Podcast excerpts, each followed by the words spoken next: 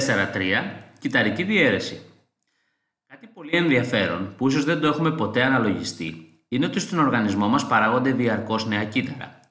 Στον χρόνο που χρειάζεται για να ολοκληρώσουμε τη μελέτη αυτής της σελίδας θα έχουν παραχθεί στο σώμα μας ένα δισεκατομμύρια περίπου νέων κυτάρων. Καθένα από αυτά είναι προϊόν μιας κυταρικής διαίρεσης, δηλαδή της διαδικασίας με την οποία πολλαπλασιάζονται τα κύτταρα. Αφού όμως τα κύτταρα αποτελούν τη θεμελιώδη μονάδα της ζωής, Κάθε διαδικασία που γίνεται σε αυτά πρέπει να αποτελεί την αφετερία για μια αντίστοιχη διαδικασία του οργανισμού. Αν λοιπόν η συστολή των μυϊκών κυτάρων είναι η αφετερία της κίνησης, η κυταρική διαίρεση είναι η αφετερία της ανάπτυξης και της αναπαραγωγής των οργανισμών.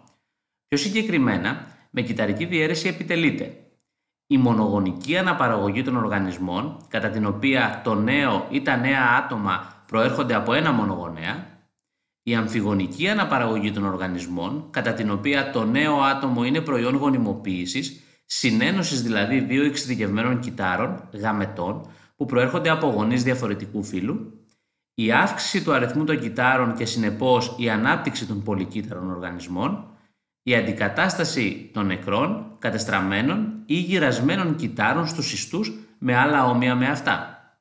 Ο βασικός τύπος κυταρικής διαίρεσης στα ευκαριωτικά κύτταρα είναι η μύτωση. Ωστόσο, οι ευκαριωτικοί οργανισμοί που παράγονται αμφιγονικά έχουν αναπτύξει και μια πιο εξελιγμένη παραλλαγή της, τη μείωση, με την οποία παράγουν τους απλοειδείς γαμέτες τους.